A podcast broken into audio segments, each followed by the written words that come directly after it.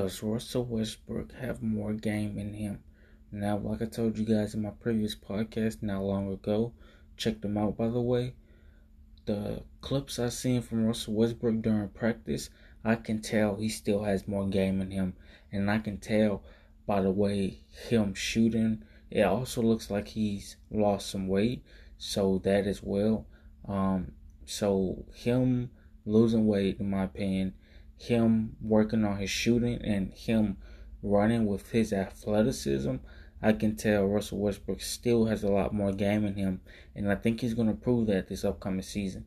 Hell, he might even average a triple double, and um, that will be big, uh, not just for Russell Westbrook but for the team, and it'll also be majorly big if he wins a championship for his hometown. Cause honestly, that would be something to be proud of. So yeah, Russell Westbrook does have more game in him, and I can't wait to see what he brings to the table this upcoming season. In my opinion.